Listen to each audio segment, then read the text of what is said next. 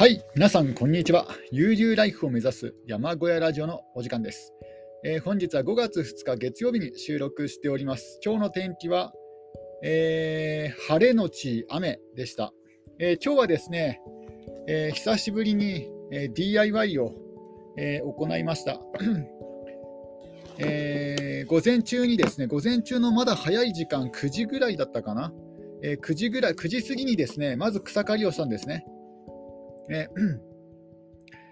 このところ雨が降った翌日にですねぐんと緑が伸びるってことがですね数回あったのでちょっとそろそろ、ね、あの草刈りをしよう草刈りをしようと思って、えーなんとなくですねここ半月ぐらい、えー経ってしまったんですがようやく重い腰を上げて、えー草刈りを行いました、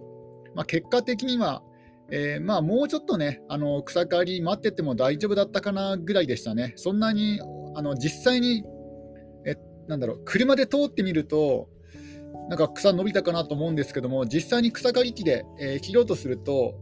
まあそんなにそこ思ったよりは伸びてなかったかなっていう感じですね、うん、ただあまりこうねあのかなり伸びてから切ろうとすると今度はですねあの境界杭が分からなくなっちゃうんですね。あの境界杭とか石ころとかがあの大きな岩とかですね。だからあの完全に伸びきる前に切るのがベストかなと思うと、まあ、ちょうどいいタイミングだったのかもしれないですね。えーそんな感じで、えーバッテリーが切れるまで、まあ、せいぜい小1時間かなと思います。小1時間草刈りをして、あのー草刈りをしたのは自分の土地ではなくてですね、え自分の土地と道路のあの間、路肩の雑草ですね。えこうあまりですね雑草が生えてくると道路の道が狭くなってしまうんですね。で狭くなる、もともと交通量が少ないので、あの狭くなっても別にいいんですけども、あの草を刈らないと結構虫とかですね蚊とか蛇とか、えーそういうですねあと獣とか、えーそういうものがやってきますのでだからなるべく草をですね刈ってしまった方が、えーいいし、まあ、あとはやっぱりあの気持ち的な問題ですよね。あの草が伸びきってるよりももうねあのー毎日のように通るような道ですので草がたあのたくさん生えてるよりもすっきりした見通しのいい方が気分的にもいいですので、まあ、そんなこともあって、えー午前中に草刈りを、しました。まあ、午前の早い時間ですね。で、その後にですね、あのーふと、まあ、前々から作ろうと思っていたんですが、あの玄関前の屋根ですね。えー玄関前にはウッドデッキ、まあ、簡易的なウッドデッキをですね、この前、この前といっても結構前に作ったんですが、えーふと思ったんですよ。このウッドデッキの、ウッドデッキを土台にして、ウッドデッキの上に、そのウッドデッキを、こう、何本かですね、あの 2x4 材を並べてウッドデッキ代わりにしたんですが、その 2x4 材をま半分ほど抜いて、抜いてしまって、でそれを柱代わりにして、柱として、柱と屋根の骨組みですね、骨組みにして、で、あの玄関前に屋根をつけたらどうだろうと思ったんですよ。そっちの方がいいかなと思ったんですよね。で、あの、ウッドデッキの骨組みの上に余っていた合板、合板をですね、あの床のように敷いてしまってやろうかなと思ったんですよ。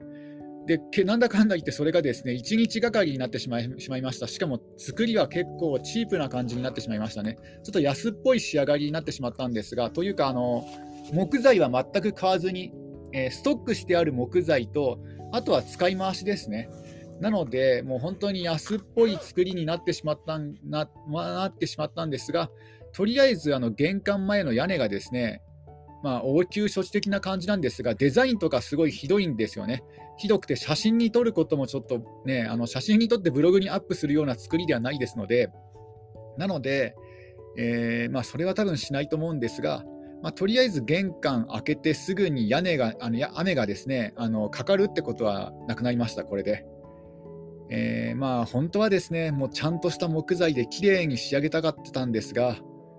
まあ、おそらく2022年は無理なんじゃないかなと思います、ウッドショックで。まあ、とりあえず、えー現状報告は以上です。あ、まだ他にもですね、あの話したいことあったんですが、まあそうするとね、ちょっと長くなってしまいますので、今日はここで、えー終わりにします。えーで、えちょっとだいだいぶですね、5分も前置きがあった長くなってしまったんですが、えちょっとドリンクを飲みます。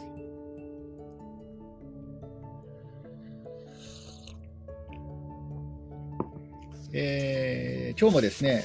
えー、ロバート・ムーアさん著トレイルズ道と歩くことの哲学の本の要約の続きから、えー、やっていきたいと思います。えー、前回はですねあのアメリカ大陸の、え探検家それがですね、あの先住民の方と、どのようにね関わっていったかというねそういう説明をしました。今回はその続きになります。えー、プジャン、あブブジャン、ブジャンというのは、えー、ヘネソン・ブジャン、まあ、この方はですね、えー、っとペナン族、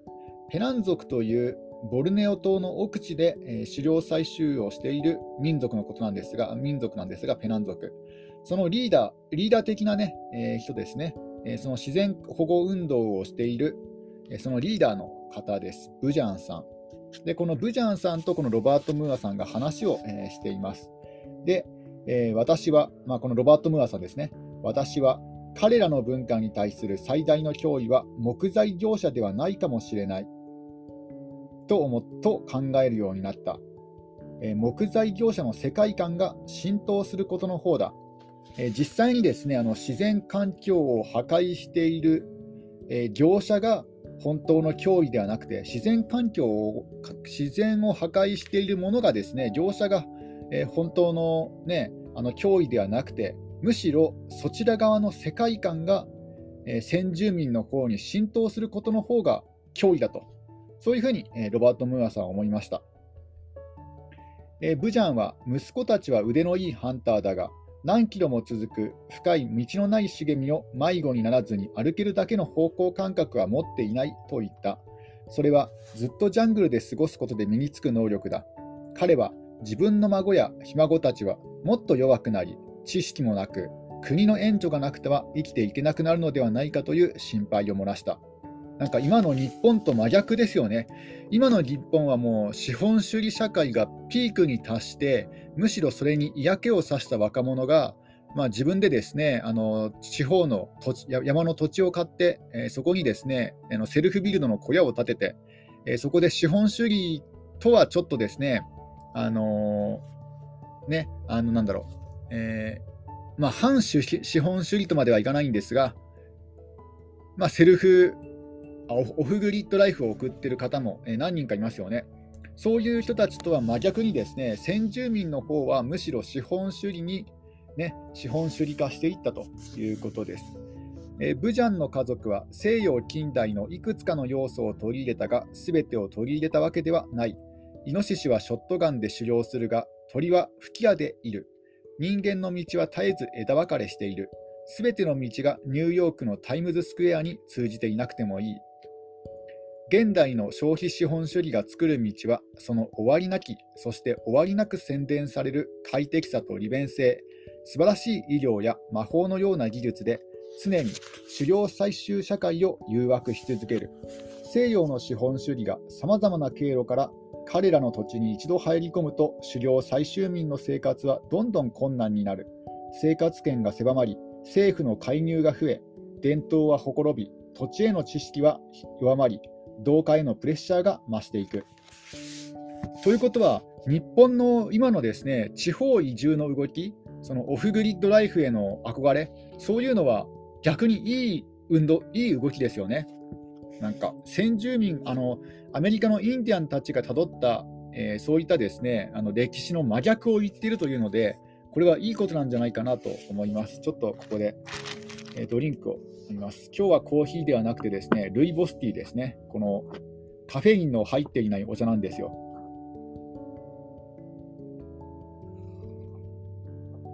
まあ、といっても自分はカフェイン飲んだ直後でも、えー、眠ることができるんですが、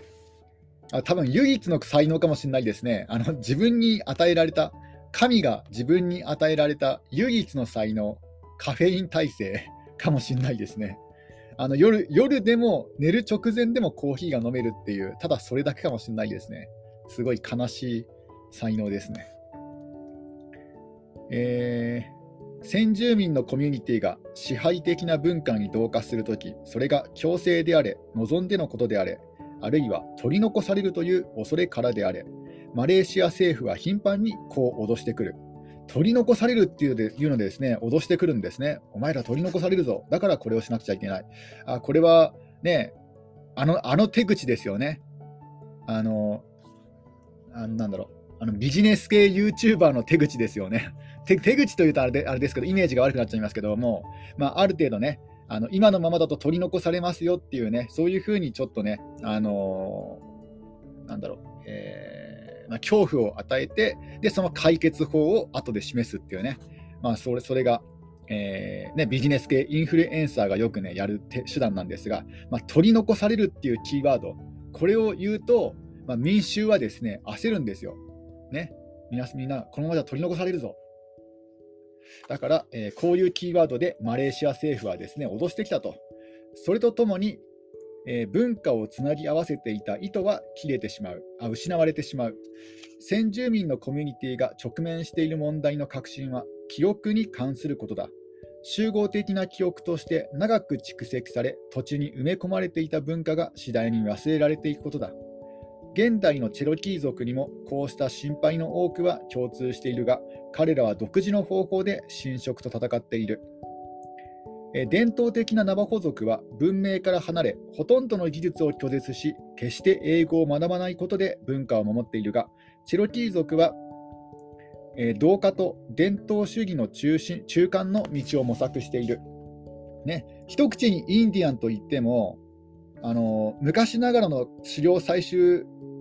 狩猟採集の生活にこだわっている、ね、ナバホ族のような人たちもいれば、えー、チロキー族のように、まあ、近代化と昔ながらの生活、伝統の伝統を守りつつ、ね、近代化もやるっていうね、もう右翼と左翼のちょうどね、間を行くっていうね、そういう人もいるんですね、チロキー族。帝国主義的侵略が始まった当初から、チロキー族の多くはすぐに英語を学び、近代的技術を用い、ヨーロッパの農法や商業を取り入れつつ、伝統を維持しようとしてきた。文化を守るために言語は重要であるため、チェロキー族は他の部族と同じように集中的集中的教育による言語学校を多数建てている。それによって子どもたちは親が話せなくても母語を、まあ、要するにチェロキー族の言葉ですね。チェロキー族語をちゃんと操れるようになる。私はそのような学校の一つ、ノースカロライナ州にあるキトゥワアカデミーを訪れた。うん、すごい、すごいですよね。なんか本当にこのロバート・ムーアさん、どうやって交渉してるんですかね。あのね、取材に行ってもいいですかとかね。で、なんかすごい打ち解けてますしね、食事もしてるし、なんか宿泊とかもしてますし、なんか本当にこう、すすごい方だなと思いま思いました。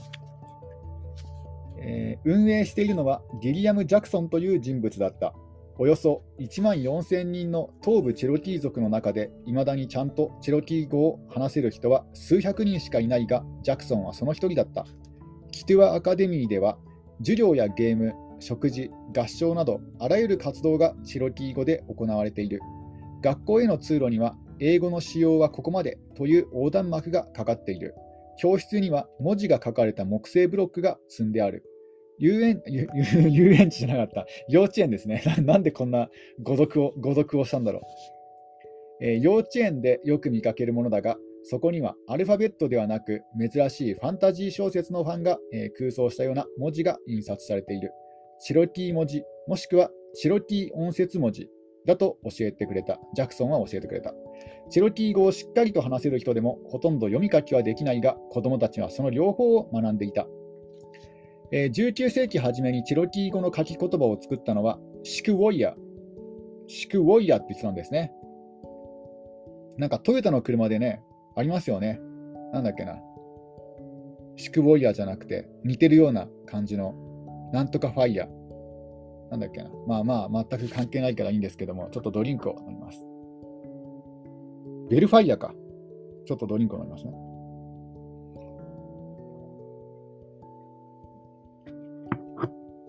えー、このシクウォイヤさん、あるいはジョージ・ギストという名の鍛冶屋だった。英語が話せなかったシクウォイヤシクウォイヤは、遠く離れた人とも対話ができ、しかも知識を固定して時間が経っても消えてしまわないようにできる、あ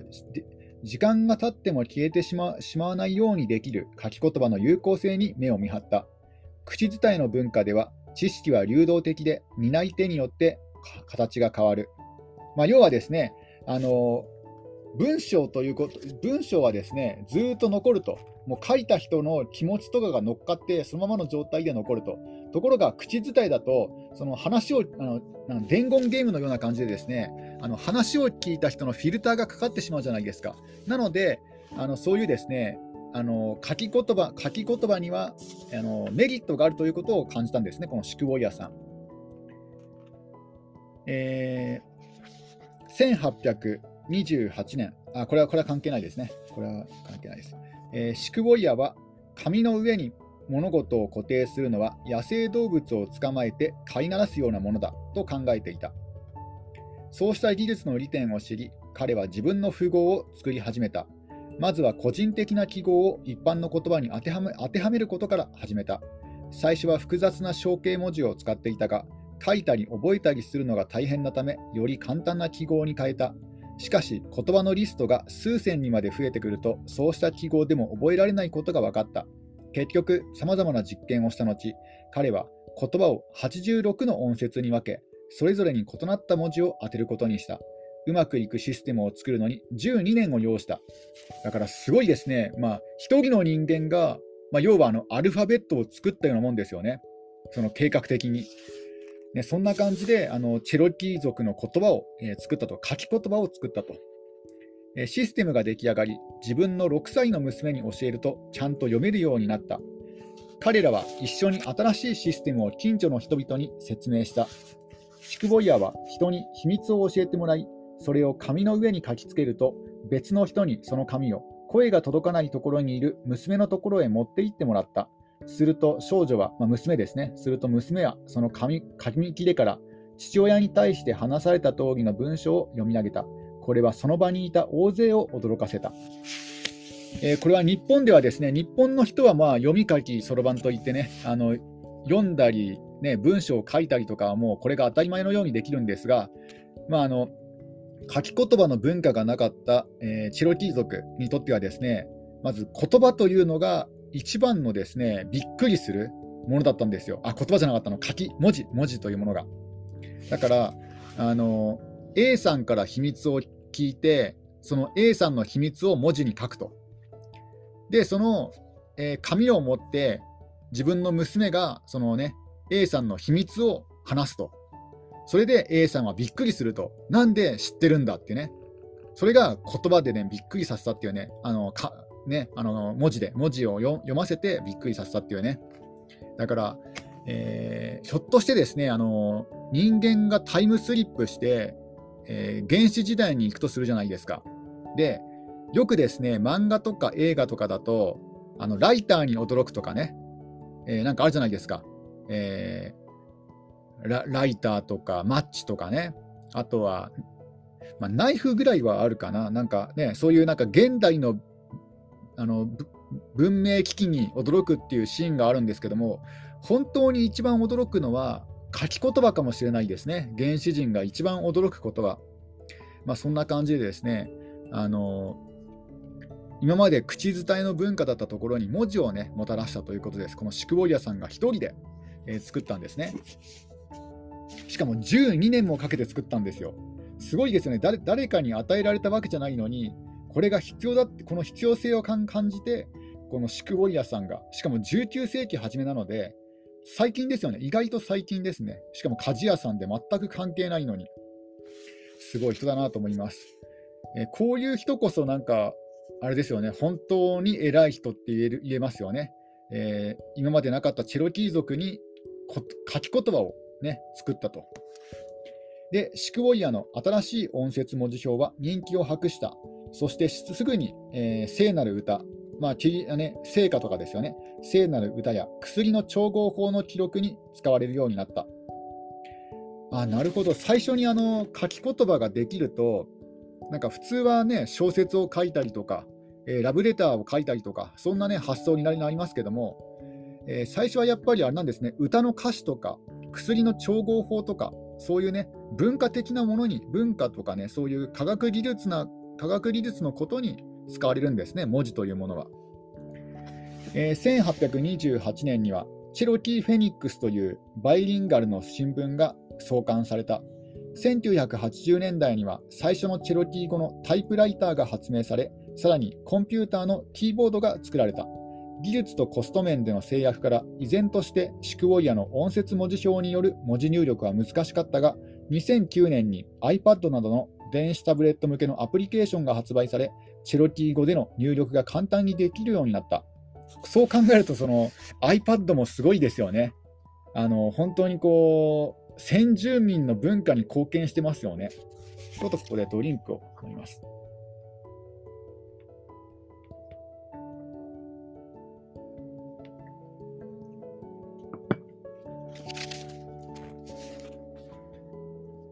えー、学校の子どもたちは至って簡単にタブレットでのチェロキー語の入力を覚えてしまった。科学技術は本当に素晴らしい。ここにいる子どもたちは皆メールもできるし、iPad もコンピューターも使える。私などよりはるかに使いこなしているよ。しかし、植物や森の中の薬草や食べ物を見分けるという点では、子どもたちはつながりをなくしてしまった。先住民の文化が生き残るためには、言語と土地の両方が必要となる。まあ、こんな感じでですね、あの近代化はね、それはそれで素晴らしいんですが、それとともに伝統が失われていくっていうのはですね、まあ、一方であるんだなってことが思い知らされますね。えー、先住民の文化を保護しようと戦う人たち人々には大体2つの立場がある。1つは科学技術は先住民の文化を保存し、その土地のどこに伝統的な知識があるかを特定する方向に発達し続けるだろうと考える立場だ。まあ、例えばあのデジタルマップとかを使ってですね、あの先住民の土地とかをですね記録するという方法がありますよね。えもう一つの立場は、それに対し、土地から直に学ぶことに時間を割かなければ、どのような技術によっても文化の侵食を止めることはできないと反論する。まあ、そその一方で、その近代化もいいことなんですが、その一方で、やっぱりね、昔ながらの土地で、えー、直に昔ながらの,、ね、あの文化活動を行わないとその伝統は廃れてしまうというねそういう考えもあると、えー、ラマー・マーシャルはもともと科学技術を避けていたのだが今や完全にテクノロジーを進行している。土地に根ざした知識が失われてしまったことを受けてあこのラマー・マーシャルさんという方はこれもあの先住民なんですがあの歴史学者の方ですね。歴史学者でまあ、その失われたチェロキー族の道を、あの再発見さ再発見している方です。えこのラマー・マーシャルさんは、え土地に根ざした知識が失われてしまったことを受けて、彼は1000マイル、まあ、この1000マイルは、えー、約1600キロですね、1000マイル以上のトレイルをデジタルマップに落とし込んだ。えー、将来のチェロキー族がそこへ行けるようにそのトレイルの脇に見つかる物語や食べ物、薬草も書き入れた。まあ、こういうふうにですねあの昔ながらの文化を残すためにあえてデジタルをね使用するという。だからこれが一番いい形ですよね。あの昔のね伝統と最新の技術の組み合わせ。えー、で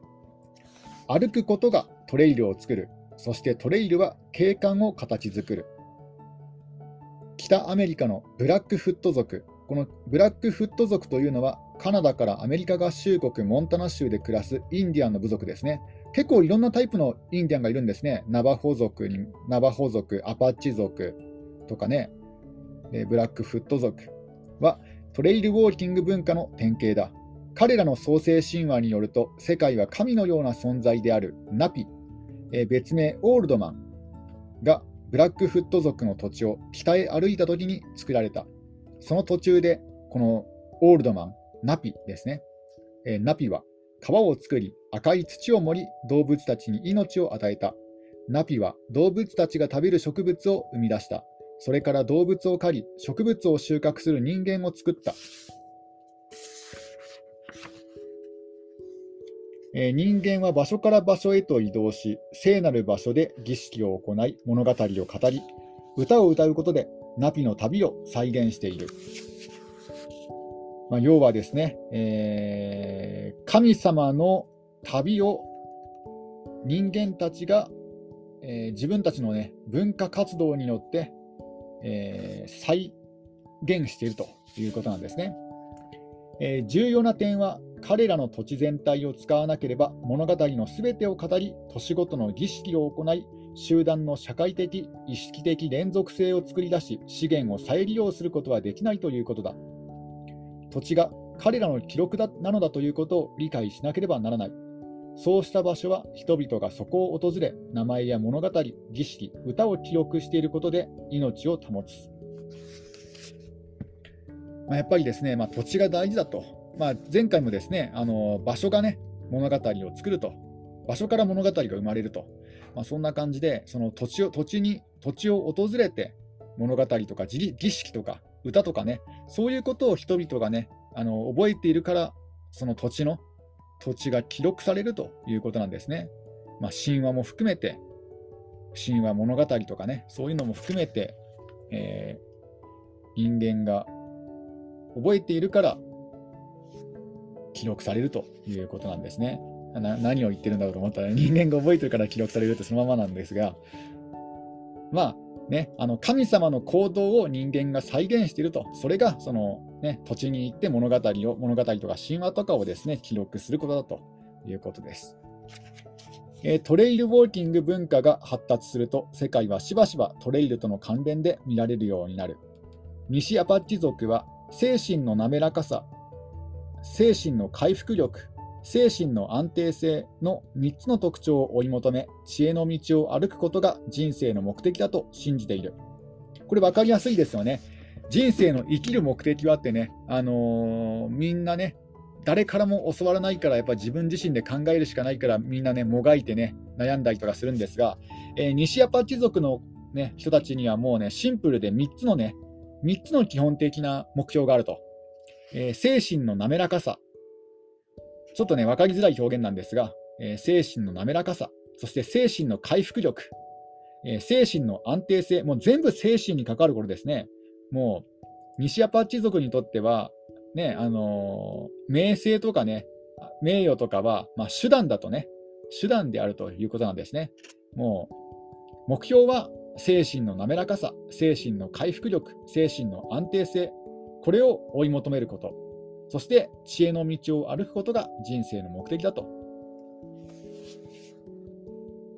えー、この3つは個別に見るとよくわからないのだが、まあ、この3つの目標ですね。トレイルを滑らかにすぐに元気を取り戻して安定して歩いていることの比喩と考えればとてもよくわかる。まあ、ロングトレイルを、ね、される方にはこの言葉がよくわかるということなんですね。滑らかに、すぐに回復して安定する。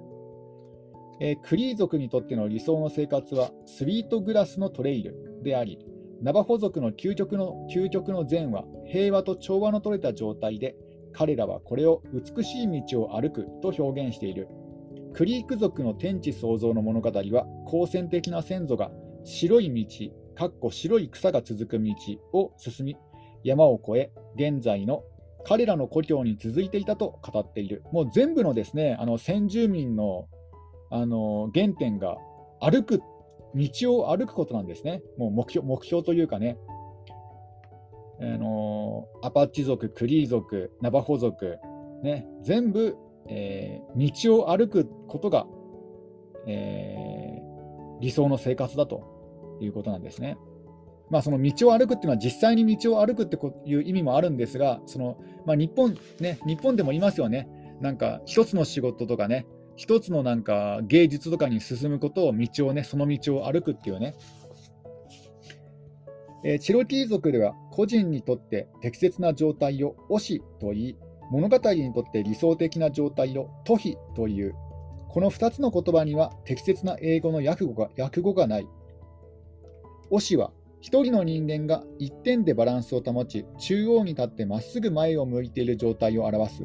トヒは何かあるいはあらゆるものが自らのスピードで完全に平和的に進んでいることを意味する。